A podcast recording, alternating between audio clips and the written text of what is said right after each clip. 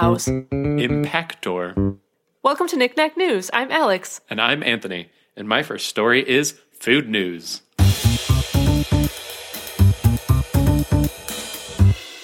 This is from CNN.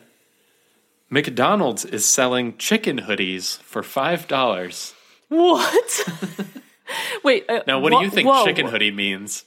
It's five dollars, and it's a chicken hoodie. I well, I think it's a hoodie that has pictures of chicken on it. Yeah, that's right. Is that what it is? Yeah. Okay.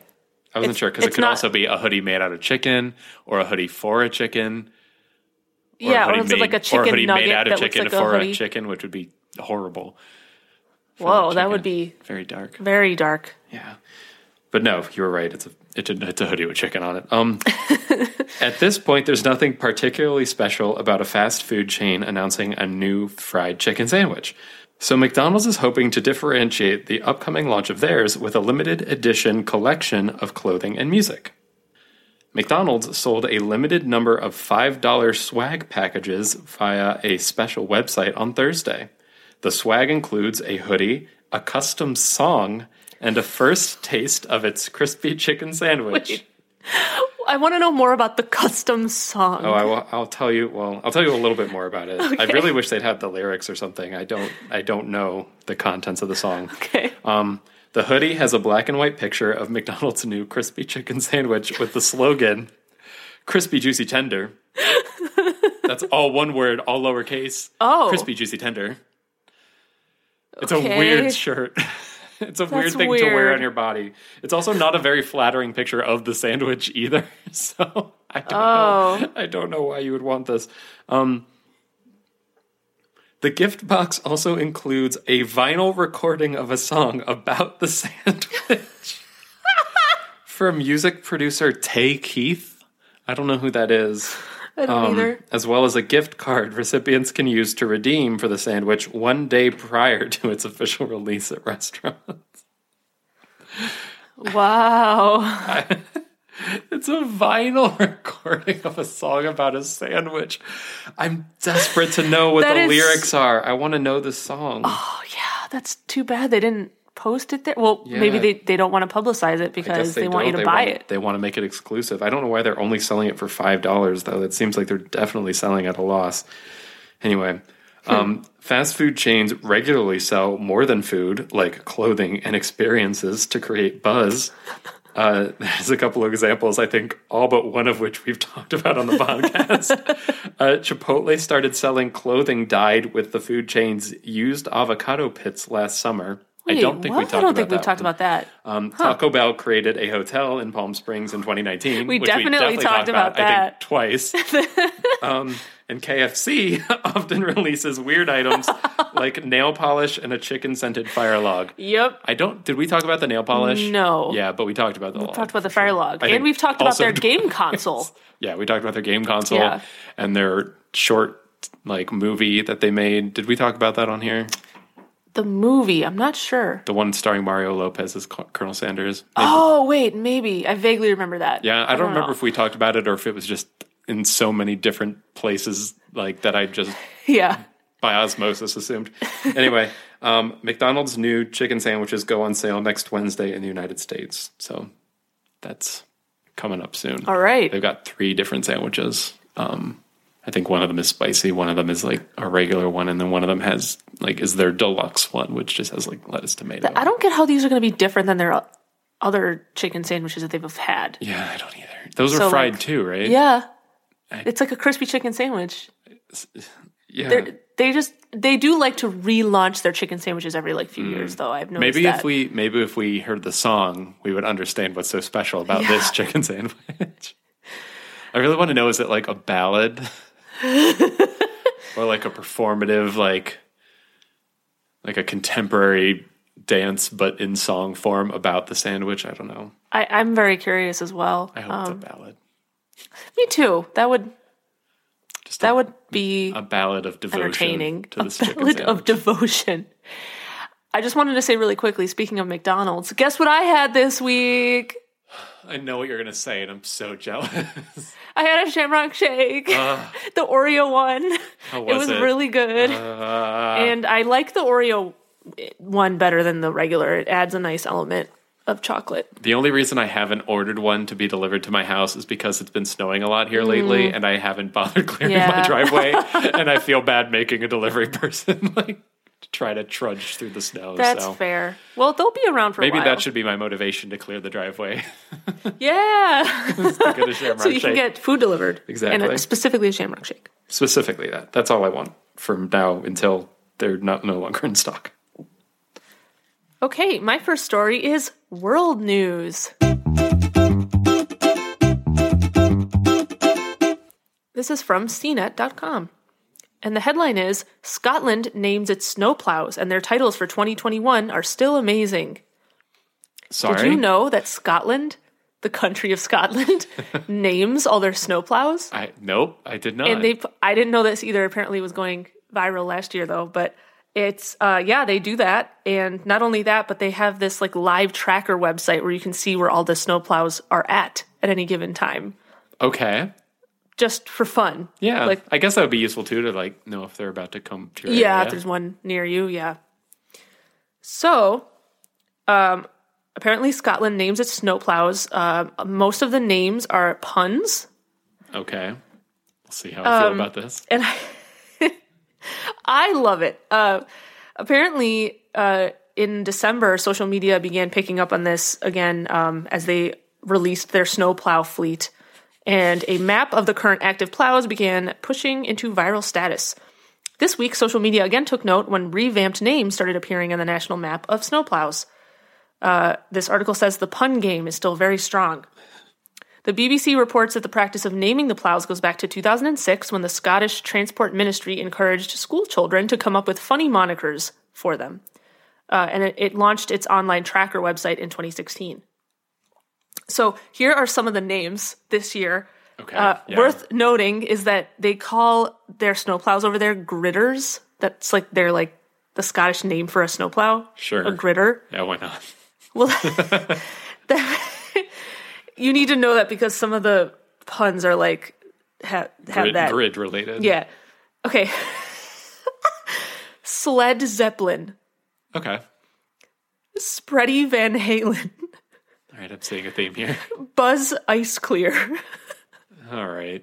Sir Grits-a-Lot, Mm. Gritalica, Sweet Child O'Brine, What? That doesn't even make any sense. brine, like saltwater brine. But it's not really. I mean, I guess it's salting. It's Eh, a salt. It's salt. It's a salt related show. I'll allow it. License to chill. Eh. For your ice only. Okay, that one's pretty good. Blizzard of Oz. Okay. Lord Coldemort.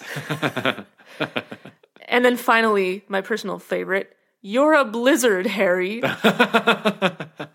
is the name of a snowplow, which I just think is That's amazing. That's probably also my favorite. Um, yeah, so that was that was not even the full list. That was just the ones that I picked out that I Oh, wow. liked. So Oh, okay. that was probably like I don't know a quarter of them or something. So And they all have names. it seemed like they all had, or most of them did. Like there were we get- some unnamed ones on the Why website. don't we get to name our snowplows here? I don't know. I would love to. Why did this, It'd be fun. Why did the Scots get to have all the fun? yeah, because they all, they have Boaty McBoatface up there too. Oh, is that also them? I think so. Yeah, they have fun over there. Yeah. Why can't we have fun here? All right, my next story is dinosaur news.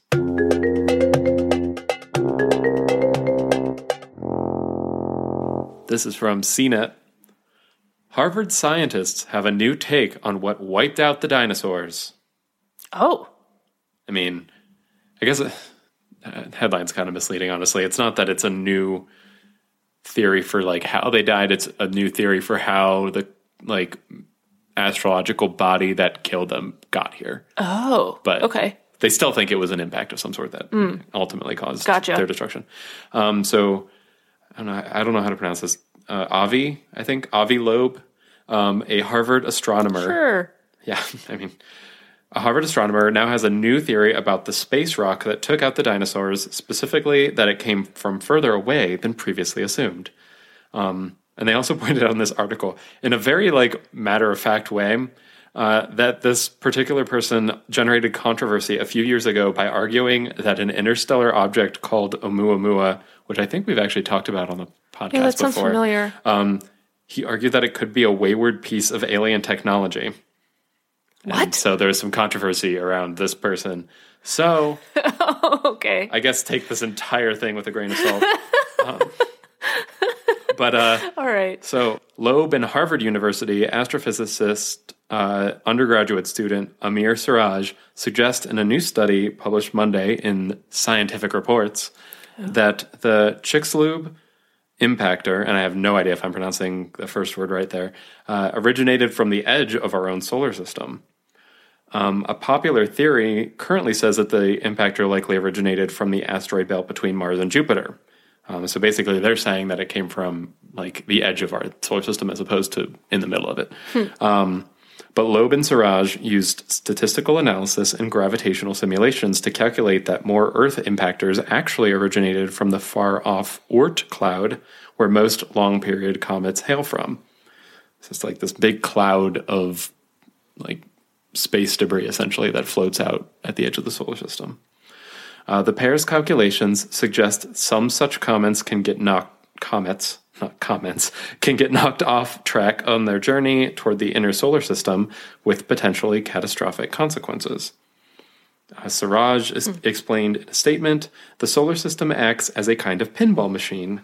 Jupiter, the most massive planet, kicks incoming long period comets into orbits that bring them very close to the sun.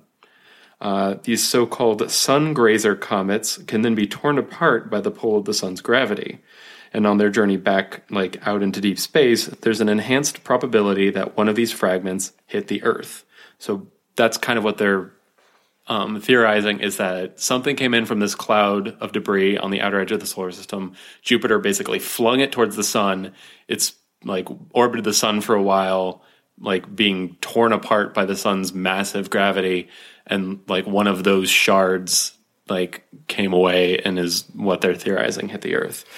Um, okay. The research finds that the odds of such an impact are significantly higher than previously thought, and that the new rate of impact lines up with the age of the impact crater in the Gulf of Mexico.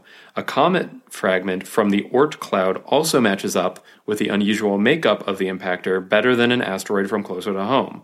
Hmm. So they it seems like some pretty solid evidence that this is a this is a pretty good theory, especially the, I think especially that last thing Yeah. it kind of matches the um, the makeup of something from that from that Oort cloud. Um, even more important than solving the mystery of what killed off the dinosaurs, Loeb says a deeper understanding of natural traffic from deep space could be important if a potential impactor should threaten our planet in the future. And I thought this was quite a quote from Loeb. It must have been an amazing sight, but we don't want that to happen again. Yes. Agreed. Yes. So, um, I think you kind of said this, but is the is the reason that this is significant because the chances of that happening is like higher than like the chances of it happening again is it's more likely somehow if that is where the yeah, that from? wasn't explicitly clear, but um, I mean, I, I think the idea is that this does happen, like with and and has happened with some regu- like regularity in history. Okay. So they're saying that it's actually a more likely explanation than something just like coming from between Mars and Jupiter. Gotcha. Huh. So I thought that was Okay. interesting. Yeah. Uh, but again, the person also thought that some interstellar object was a wayward piece of alien technology. So mm, maybe don't don't buy stocks in this theory if that's how Okay. stocks work, which is it's not. So I don't think it is, but I get I get your meaning. I got it. I got it. good, good. My next story is technology news.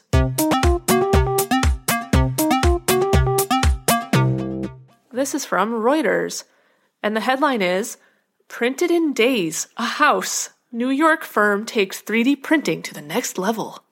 Printing houses now. Yeah, All right. We're gonna print everything. so, most homes are built block by block or brick by brick, but a demo house in Calverton, New York was constructed scan by scan. That's not really how 3D printing works, but okay. Right. Its walls were made using a giant three dimensional printer. The demo house was built by construction firm SQ4D to show the public. Catchy. I know, it's like that doesn't really roll off the tongue. Oh well. Uh, to show the public and industry what was possible. Now, the company is actually putting one of these up for sale, a still to be built house in the nearby town of Riverhead. Again, this is in New York. With a detached garage, the house will cover about a, a 1,400 square feet. The footings, foundation, and slab, along with the walls, will be entirely made with a 3D printer. Okay. Uh, Kirk Anderson, the director of operations for SQ4D, and his colleagues had to design and build their own um, concrete printer to do this. They, which I think was kind of a given that they had to like design a 3D printer to do this. That prints concrete. yeah, that prints concrete. Uh, Anderson said the actual printing time for the walls took only 48 hours. Uh, and par- it was part of an overall eight day process to build the entire home. So it only took eight days to build the whole house, which I think is like pretty amazing. That's actually. Very fast. Uh, this is significantly faster and around 30% cheaper overall than a home built using standard construction methods, he said, where laborers need to tow in and stack blocks manually and, you know, labor and more it's more time intensive and more mm-hmm. difficult. So yeah, so one house has been built, it was successful, and now they put one up on the market, another 3D print house. All right. And this could be exciting. the future of foundation construction at least. How do they like handle wiring and like insulation and stuff like that you that you can't like print but that has to be inside of walls? Well, they probably it didn't it didn't have the answer to that in this, but I'm just going to guess uh-huh. that the walls when they say that they're building the walls, it's probably like a framing, not like a solid concrete. Like the the if they're ma- making like a basement or something, that probably is solid, but like uh-huh. I don't know. Wait, how do you normally do that in like a basement? Don't you have to do you put the concrete and then you can like put like a framing like in front of it, like a dry, like drywall and stuff in front of it, like with a frame, Yeah, and then you it- can I wire mean- stuff and then put drywall. Probably. Where there's, like, like in my behind. basement I just have concrete like it's just the concrete and the all the wiring is external so Okay, that's not really anything there but for like the upstairs I guess is where I was I was thinking yeah, that wasn't explained. I'm assuming it's just it's not like a solid concrete wall. It's like a yeah, like some type of like frame yeah that they print out makes sense that you can then build around further. Yeah, I'm just wondering if in the future we're going to be able to like print those parts too somehow, but probably not.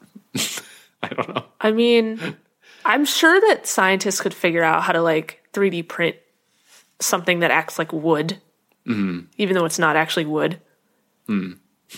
If they can make fake meat, if they can make lab grown meat, they can 3D print wood. I'm sure. I think it's equally as weird sounding. So, with no scientific basis to that statement, just because it's a similar weirdness, I'm going to go Yeah. with that one day maybe they could do it. yeah. I'm just thinking you could definitely print particle board. I just don't know about like something with like the actual same like structural integrity Yeah. of a piece of wood, but I don't know. I don't know, but it might become a whole new area of research. Yeah, like come 3D on, printing science. construction. Figure it out. Come on, science. Let's go. Speed it up.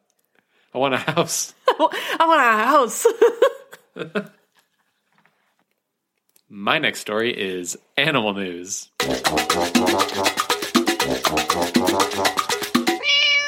This is from the Huffington Post.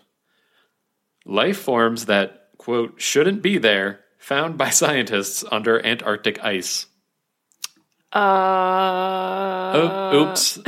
oops, there's stuff there. oops. Um, oops, Was it oops, a dragon made another. that's going to yes. take over the whole world now? Yes, hopefully. Have you seen the movie? Um, oh my god, what was it even called? There's some movie where like There some was people Antarctic dig, and then there's no, it wasn't even in Antarctica. It was just somewhere, and like a dragon came out of the ground, and then there were just dragons in the world. Oh, no. no, you didn't see that one. Okay. okay, never mind then. Uh, so it wasn't a dragon. Um, but they did discover sponges, Oh, slightly less exciting than a dragon, okay. um, along with what appear to be barnacles living under Antarctic ice that theoretically shouldn't exist. Once again, once again, humans like assuming something about animals that tr- that turns out to be wrong. yeah. Um, They were discovered after scientists with the British Antarctic Survey drilled beneath a section of the Filchner Ronne ice shelf, which is more than 2,950 feet thick, in northwestern Antarctica. The team lowered a camera into the ice shelf hole to see what lay beneath it and filmed the organisms clinging to a boulder, the first time that such life forms have been recorded beneath Antarctica's ice sheets. Um, so if you there's Ooh. there's actually they show the video or the videos in this article, um, and you kind of it's actually the first like 15 minutes of them is just it's just them like dropping a camera into the hole and like it hits the bottom of the it's very clumsy for a second it's just Oh. like thud boom, boom. it just like hits, hits a boulder and then hits the bottom of the ocean but then they pull it back up and you can see like these things clinging to this boulder According to the team's findings, published Monday in the journal Frontiers in Marine Science, the sponges, the sponges and suspected barnacles appear to be filter feeders, which feed by pulling out phytoplankton and other microscopic organisms from water. Cool. Uh, Hugh Griffiths, one of the authors of the study who analyzed the footage from the expedition, told New Scientist magazine that there's all sorts of reasons they shouldn't be there, and said that the nearest source of sunlight needed by phytoplankton to survive was about 370 miles away. Um, so, So, I guess they don't need sunlight. right, which is, but like the phytoplankton that is what they assume they eat. So there's got to be some kind of like non phytoplankton or some kind of food that they're filter feeding on, which means there's even more organisms down there. So I don't know. Oh, It's it's kind of interesting. yeah. Okay. And at first yes, I was like understand 370 f- miles away seems crazy, but I, I guess that must mean like this is like under the ice and like the closest part of the ocean that's exposed to the sunlight would be 370 miles away. Yeah, that's probably Yeah. what they meant. I was just confused because they said the ice was like 200 or 2,950 feet thick, and I was like, that's not 370 miles. Yeah, yeah. They need to get out from the icy area. Right, yes. Yeah. Anyway, Griffiths also said it's a place where essentially we didn't expect this kind of community to live at all. This is showing us that life is more resilient and more robust than we ever could have expected if it can put up with these conditions. So, yeah, there's some barnacles hanging out underneath Antarctica that we didn't expect to be there. Hmm.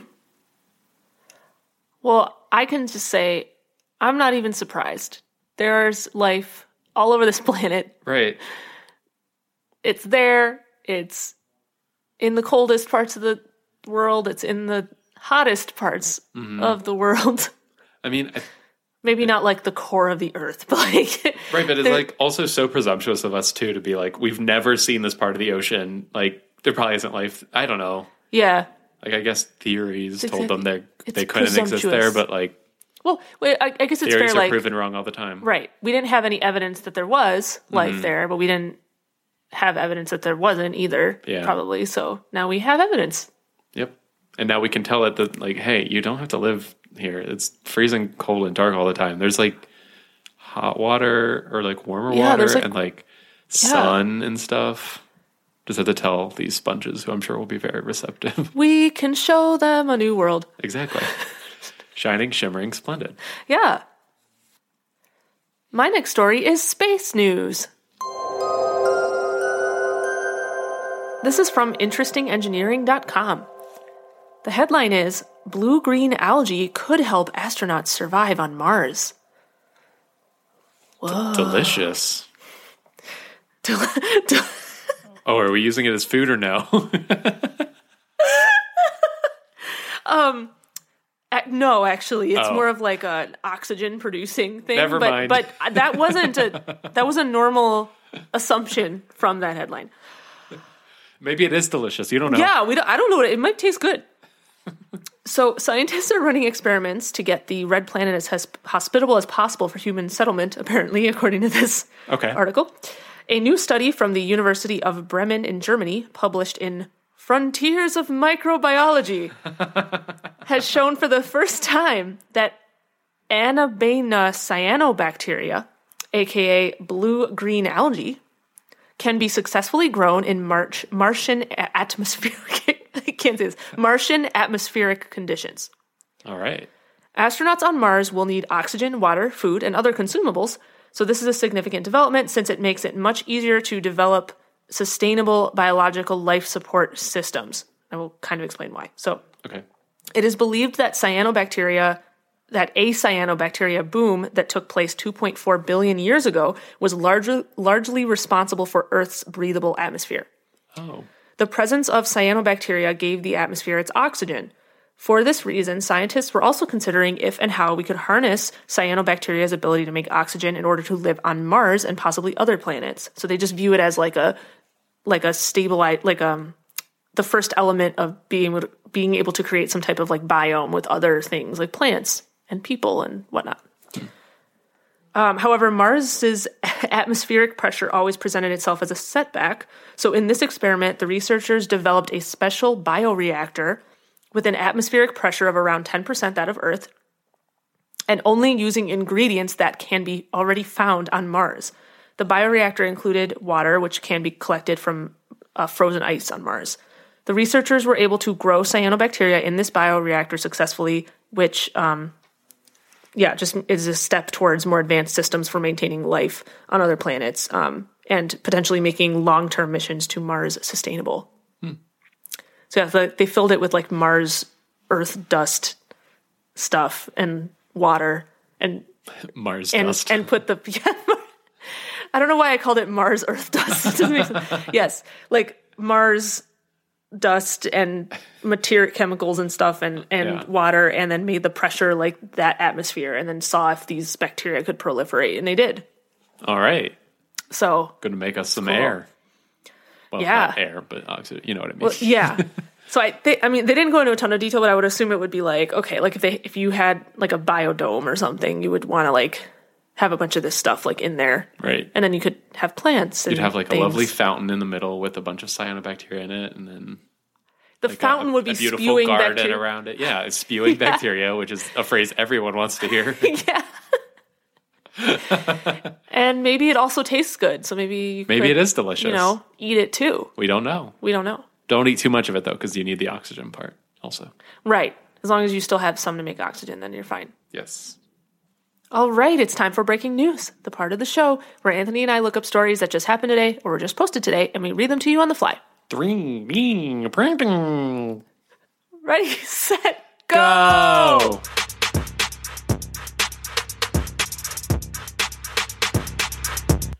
I found this on UPI. Website offers $2,000 for dream job. Five nights of sleeping. This sounds amazing. You know, you know how we love to help you find weird jobs. yeah. So this is a health advice website that's offering two thousand dollars to uh, sleep for five nights in different locations, including a five star resort. Is one of them. This sounds great. This sounds awesome. It's What's the a- catch? I, I don't know if there is one. Hmm. Um, the website is called Sleep Standards, uh, which is dedicated to dispensing sleep help advice and reviews of sleep aid products. Hmm.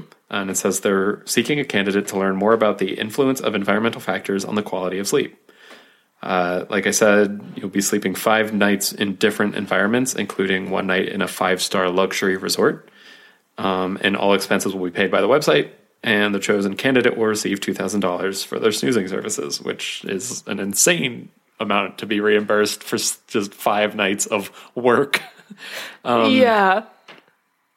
And then uh, you'll be uh, asked to rate each location on a scale of one to 10, as well as write a detailed report of each sleeping experience. So there, I guess it's a little bit of work, but also not that That's much That's not that much for, for, for that two grand. price. Yeah, Yeah. that's uh, that seems like a good deal. Um, and they said also in each of the environments, they will carefully adjust several environmental factors that they think might improve your sleep quality. So, like, the goal is also that each of these nights you'll sleep the best you ever have. so, yeah. This does sound like a dream job. Um, but yeah, their applications are being accepted on the website through March 30th. I don't really know what your qualifications Yeah, like- are to be I wonder if they're trying to find people that sleeper. that normally have trouble sleeping, or do they want people that don't have trouble sleeping? Yeah, I don't know. I'm curious. All right, so this is what it says about like actually applying. You need a headshot and a link to a 60 second introduction video where you are talking about your passion for the position we're posting. as well as links to your social media profiles. And it looks like that's Oh, okay, so all right. if you, if you can come up with 60 seconds worth of good reasons for you to be a professional sleeper. uh, yeah, this sounds pretty great. sounds like a pretty good deal. I'm gonna look that up later. It sounds sounds pretty good. It's- yeah. Like I said, they're accepting applications through the through March 30th, so you've got time after this after this uh, episode. Okay, this is from uh, USAToday.com. The headline is Perseverance rover successfully lands on Mars, a key step in NASA's search for signs of life. Yay! Yay! Lots of Mars talk this episode. Yeah. Yeah, so the Perseverance rover successfully landed on Mars um, after a 300 million mile journey. And um, it uh, touched down at 3.55 p.m. Eastern today. Uh, da, da, da. What else? I don't know. That's pretty much it. Um, Oh. Yeah, I guess if it just got there, there's probably not a lot to share. so yeah, uh, the, the article talks a little bit about what its like its mission is, what it's going to be doing, but it's just kind of I think similar to the past missions where it's collecting data of Like, various. hey, what's Mars types. all about? Yep.